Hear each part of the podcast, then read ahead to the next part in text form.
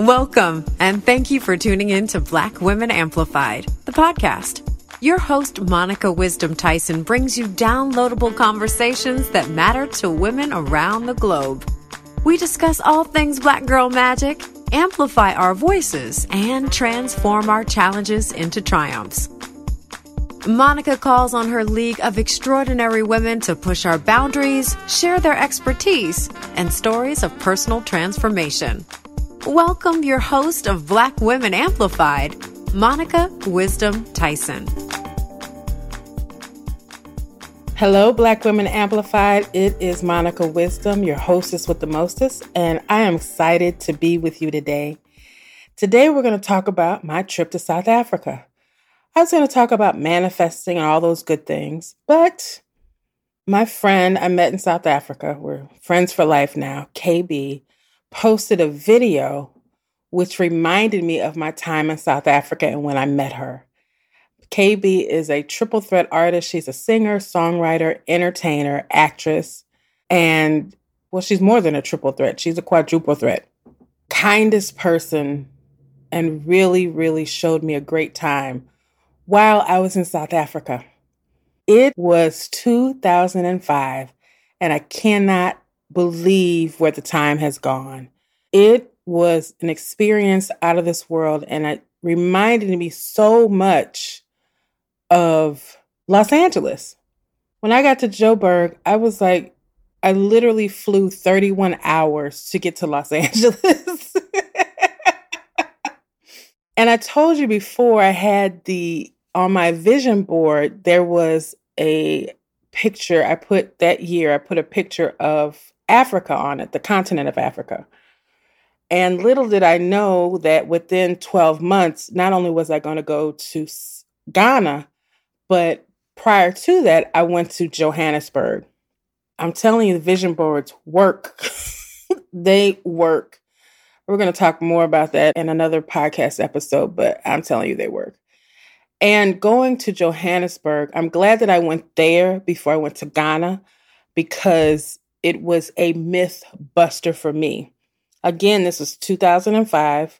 Although I had read the books, consciousness, all these other things, I did not understand how big the continent of Africa was until I flew there. Because I'm thinking Africa, the continent, is the same size as North Africa. But I have since found out that all the maps give you the wrong sizes of the countries. Due to colonization, they want to make the wider countries look bigger than they actually are, when actually North America, Europe, and all that could fit inside of the continent of Africa, and they can still have more space for other countries.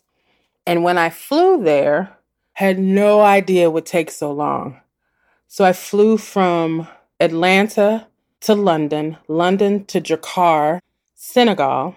Now, first of all, London, I had a 10-hour layover. But luckily, Heathrow is like a really cool airport, and there are a lot of solo travelers. So when you're a solo traveler, you kind of clump together with other solo travelers, and we all watch out for each other. And that wasn't the first time I've flown a far distance. I have to tell you about my trip to Thailand later. That was that was an interesting trip. Loved it and hated it at the same time, but that's another conversation. South Africa, Dakar. We land in Dakar, but only for probably about 30 minutes because we didn't get out of the plane. We stayed on the plane. And these people in hazmat suits roll up to the plane. We don't even go to the gate. We were literally on the runway. They rolled up on us, sprayed the outside of the plane with something, and then came on the airplane and sprayed us down like we were termites. Then they leave. The flight takes off and we head to Johannesburg. I don't remember how many hours that it took, but I felt like I was in the trunk of a car. The plane, the seats were so small. I mean, it was small for children. So you can imagine my voluptuous self sitting on that plane. It got to one point where I literally was sitting half in the seat and half out of the seat. You would have to get you can't even get a visual. Half in the seat, half out of the seat, turned around to the back, and the flight attendant said, "Ma'am, you're going to have to sit in your seat." I said, "Either I sit like this or it's going to be a problem." And I looked at him eye to eye, as I'm sure only Black girls from America look at folks. And he said, "Yes, ma'am." And then he walked away. I guess he was like, leave her alone, because it was not about to be pretty. I felt so claustrophobic on that flight.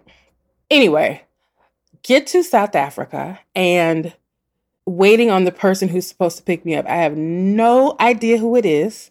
I don't know what the person looks like. I don't know if it's a man or a woman, an avatar. I have no clue. I just get, when I turn my phone on, I get the message, somebody's coming to get you. Okay. So I waited and I waited and I waited and I waited. So an hour passed. An hour and 35 minutes passed. An hour and 45 minutes, I noticed an older woman. She had to be about a foot shorter than me, had a lot of wisdom in her face, came up and said, "Dear, are you waiting on someone? Is someone coming to get you?" Because I guess she could tell I was a little stressed. And it wasn't a place like, you know, when you pick up your luggage in America, there's always like a seating area. So I'm literally standing there because it's just a place when you get your luggage. It's like, get your luggage and get out. You know? This is how it was in 2005. I have no idea what it's like now. And she said, "Well, if nobody comes to get you, here's my number. My son will come and pick you up and take you to wherever you need to go." Oh, I thought that was nice and strange because that would never happen in America. And I didn't think much of it. And so I put the number in my purse and just waited probably about another 50 minutes. And then someone came to pick me up. I can't think of his name. He was with the record label. So the reason that I went was for a CD release party for a woman named KB. KB had done a collaboration with someone here in America. And I went with him. And because he said he was going to South Africa. And I said, "Me too." "You're not leaving me here." Because I always wanted to go, because I was in love with Winnie and Nelson Mandela. And if I could get in the country just to experience it, I was going to go. And I didn't want to go by myself. And so here's on my vision board, an opportunity presents itself, and I went. So finally, I get to my hotel. As I'm driving from the airport to the hotel, I'm just looking around and recognizing that everything I believed about Africa, because remember, this is my first trip ever, everything that we've been taught was absolutely wrong. Like I said, when I got to Johannesburg, I swear I landed in Los Angeles. The terrain, the vibe, the energy, how it looked, the traffic, all LA. And then when I get to my hotel, beautiful hotel, it's right across the street from this huge mall, designer stores, high-end this and high-end that. And in the back of the mall, and it was huge. And in the back of the mall, there was an area that had local vendors, which I thought was super cool because I was able to buy some local items. Anyway, so I get to the hotel. It's beautiful. It's a suite. So there's a living room area, like a kitchenette area, the bedroom, bathroom, nice size, really nice, right across the street from this mall. I could literally walk across the street and hang out at the mall. So I would eat there like during the day. So get there, and the whole intention was the CD release party. The CD release party, I think, was the next day. So I was just acclimating myself, getting myself together, resting, because I had been on that doggone tin can airplane forever. So I needed to stretch my body back out. So I pull out my clothes, get ready to go. And what I did not know is that when you fly below the equator, the weather's a little different. In my head, I'm going to Africa. It's going to be hot. My ignorance, just complete ignorance. It was cold. When that sun went down, I could literally see my breath. That's how cold it was. And of course, I only packed summer clothes. So at that time, linens were the thing. So I had linen clothes, linen dresses, linen pants, you know, because I thought it was going to be hot. Well, it was like during the day, it was like spring, and at night, it was like fall, October here. I didn't have a coat. I didn't have socks. I didn't have a hat. I didn't have gloves. So wherever we went at night, I was like, drop me off at the door. I am not walking in this cold. So anyway, get ready. The party's the next day. Get all zhuzhed up. Realize that I wasn't dressed up as I needed to be because KB is not just a singer. She's like a superstar. Okay, so they rented out a full restaurant venue place. And upstairs was like a lounge and downstairs was like a DJ booth and a stage. And she performed and it was magnificent. I had never experienced anything like this with all Black people, except maybe the China Club. Well, that wasn't all Black people. I said all Black people. I had never experienced anything like this in my life. It was glamorous. It was sexy. It was blingy. And I'm sitting here thinking, I was sitting, standing, whatever I was doing, thinking like, I am partying in South Africa. This is freaking surreal. So the party happened. I meet all these incredible people. I don't know who they are. I don't remember their names. I remember KB. I remember her husband at the time, her label person, Sam, and a couple of other people. But it was such a magnificent night, and it was the perfect start of my 7 days there. Because after that, the person I went with, he went in the studio with KB, and I went on an adventure in South Africa by myself. Well, not by myself, because remember I put that phone number in my bag and my purse? Since everybody was working, I wasn't. I said, well, let me call and see what's up. So I called the number. I talked to the lady. Hi, lady, it's me. Do you remember I met you at the airport? Of course I do. I said, well, I'd like to see South Africa. I'd like to see Johannesburg. She said, wherever you want to go, my son will take you. Give me your hotel information and he will be there. That's all she said. And she said, don't worry about paying me anything. It's our gift to you. I was like, word.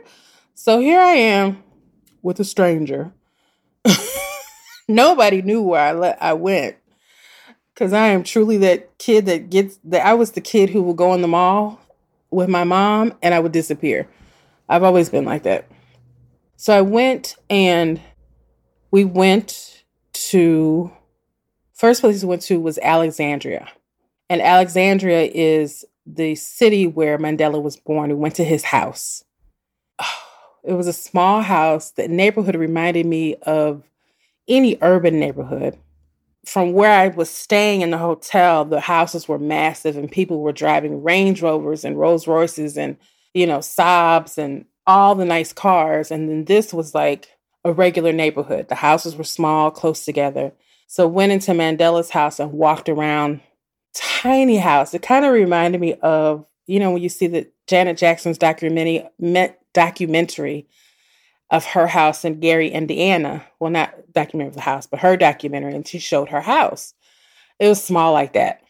It was just enough for his family. And it just felt good to be in that space, to see how someone who came from such meager beginnings became such a global, transformative figure. And then we went to the Apartheid Museum, which was about, it might have been a 3-hour drive. I didn't know that was that far either. So we get to the Apartheid Museum, and it's just, at that time, it's just in the middle of a big open space. And it was huge. Like, I've never been to and I've been to museums all over the world, but I'd never been to a museum as massive as this one. And the beauty of it is that it had, for me, because I love history, is that apartheid, because it was so late, you know, it was not like slavery in America in the sense of there was no footage. For apartheid, there was footage. and video. So all across the museum, there was video footage, there was artifacts, there was even a big, huge tank in the middle of the floor, the guns, interviews with people. So I really got a much better understanding of what apartheid was. And it very much reminded me of the civil rights movement. And the other thing that I got a real clear understanding of was the influence of Winnie Mandela. Now, we rarely hear about her here in America outside of being Mandela's wife, but she was a force to be reckoned with, because after we went to the Apartheid Museum, which if you ever go to South Africa, please go make your way to the Apartheid Museum, especially if you're a Black American listening to this. I think that you will have a greater respect for what it takes to be free. And the understanding that it wasn't just us here in America that was dealing with it. It's the globe was dealing with it. Left there and went to another area. I can't remember the name of the area, but there was a museum. I want to call it Peterson, but it was named after, you know, how we have the police killings here. They also had similar situations in South Africa. This particular museum told this young man's story. And there was actual footage. And I went through there and it was just, you know, I was just speechless.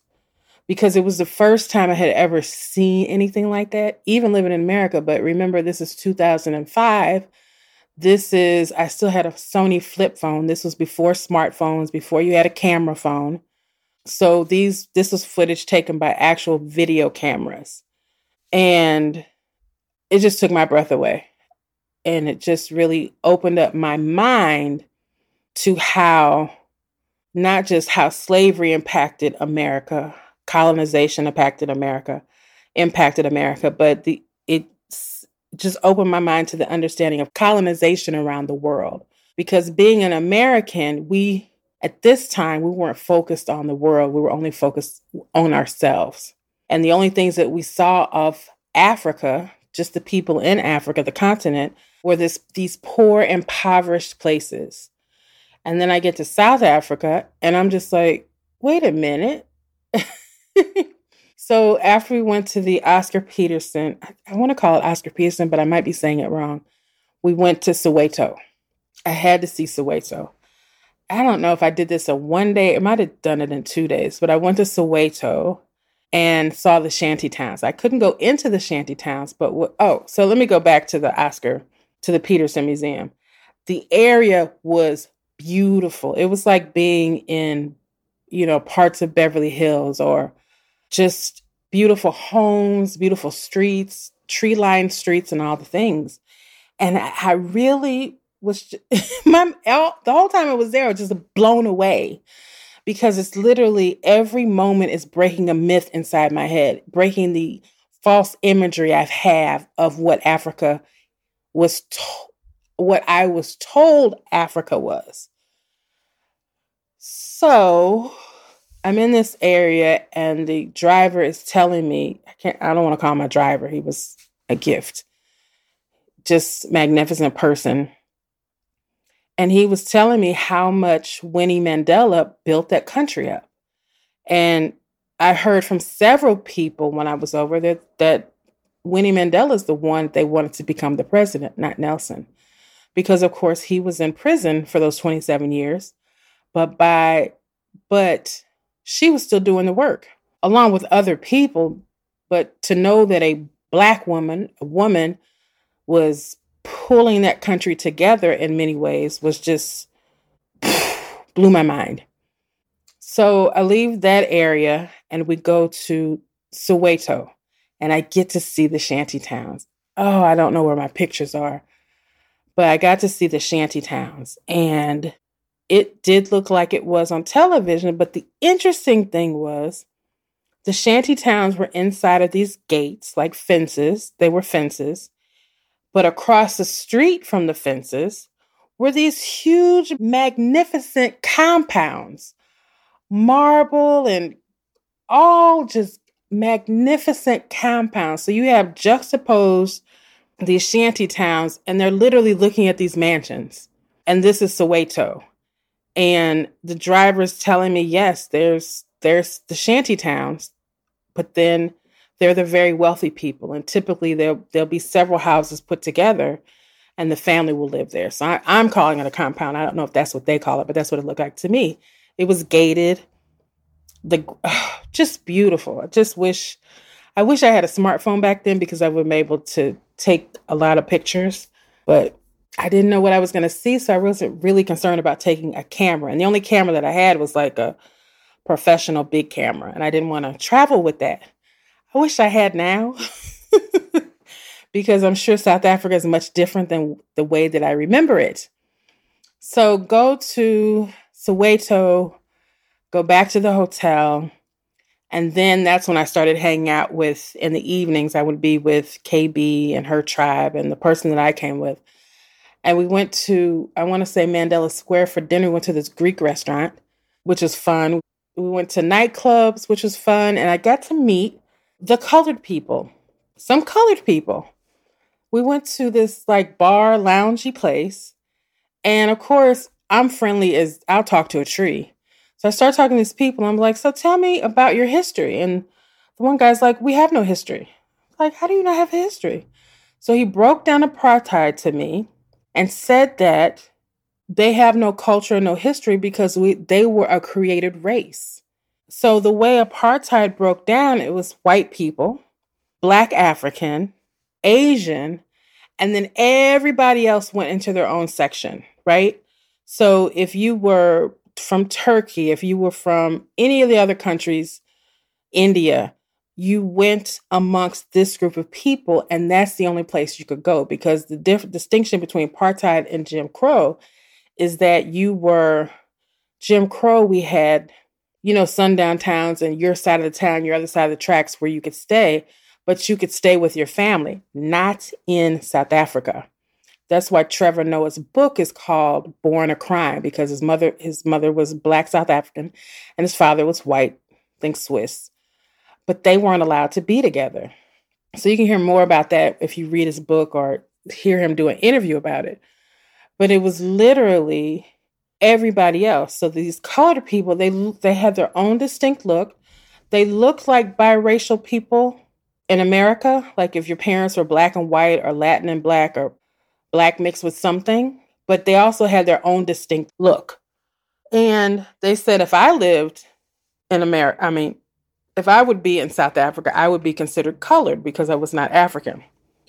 And one of the tests that they said they had was you would take a pin, like a pin that's used for sewing, PIN, not PEN, and they would run it through your hair. And if the pin got caught in your hair, that meant it was nappy.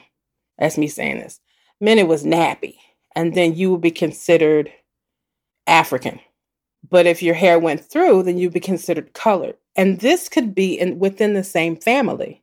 So they would separate the families based literally off race, color, specific though. So I was just sitting there in awe like, wow. So I was like, so you all were created and they were probably in their 20s at the time.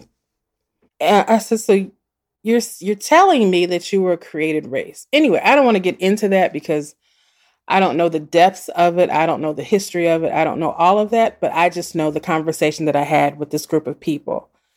And they were giving me the distinction between the term color that we use in America and the term colored that they use in South Africa. Same word, completely different meaning. So again, my mind was blown. So by the end of the trip, I had a completely different understanding of everything that I have been taught. And I believe that trip is where I started questioning everything. And I'm not going to call it woke. I will call it a great awakening. And that's when I really understood the importance of traveling. And not just to go kick it, not just to go pop bottles in Miami or hang out in the clubs or go to the mall in Japan, but to really get into the history of the people and to understand the land that you're standing on and to have respect and reverence for it. You know, not to take a vacation just for Instagram pictures, but really get to know the history of the people who are serving you.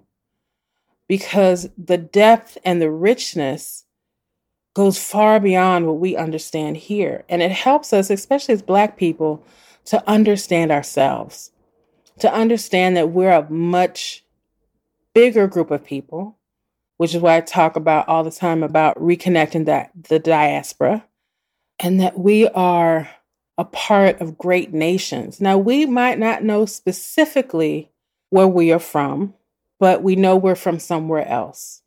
Or you might be from here, from a group of people that are from somewhere else.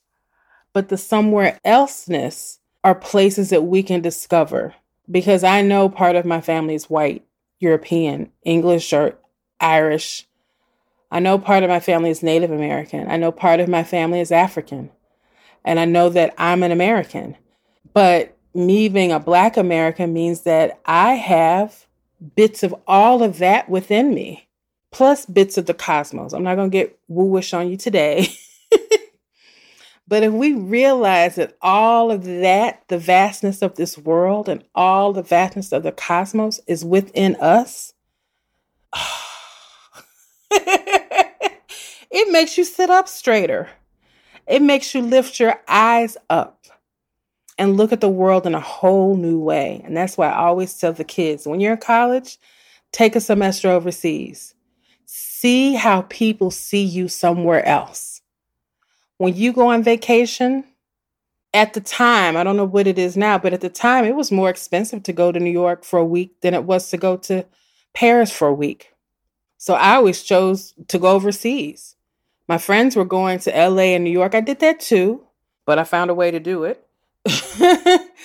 But I realized that I could either spend $300 a night in a hotel in New York for 5 days and spend $1,500, or I can go to some place like Thailand and spend $25 a day for a hotel. So it was just, how am I going to spend my money? And I decided I wanted this to be a great adventure. So South Africa was one of my great adventures. I met some incredible people, and KB is still, like, we still have such deep love for each other. We connected on a really deep level. And anytime I go back to South Africa, like, she's my first stop. She is definitely my first stop. Warm, inviting people who are learning about themselves, who are decolonizing themselves just like we are. And we have a very solid connection with them, because civil rights and apartheid are like cousins, you know. And it's an incredible, incredible experience to see that we aren't alone in what we're going through. And I know people say that, but we're not alone. As Black people, we're not alone. So that's South Africa. I left a lot out. I probably should have written it all down so I could give you all the details. But if you ever get the opportunity to visit the continent of Africa, go. I convinced one of my clients to go, and she went to Tanzania, Ghana, the Serengeti, all of these magnificent places in one trip. I'm like, just go. I had another client I convinced, and she literally 5 years ago sold everything. And she's been traveling the world for the last 5 years. Women's been all over the world. But just go. I need to renew my passport so I can go. So I want to thank you for listening.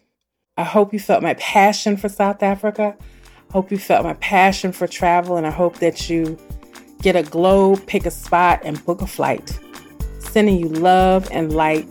This is Monica Wisdom.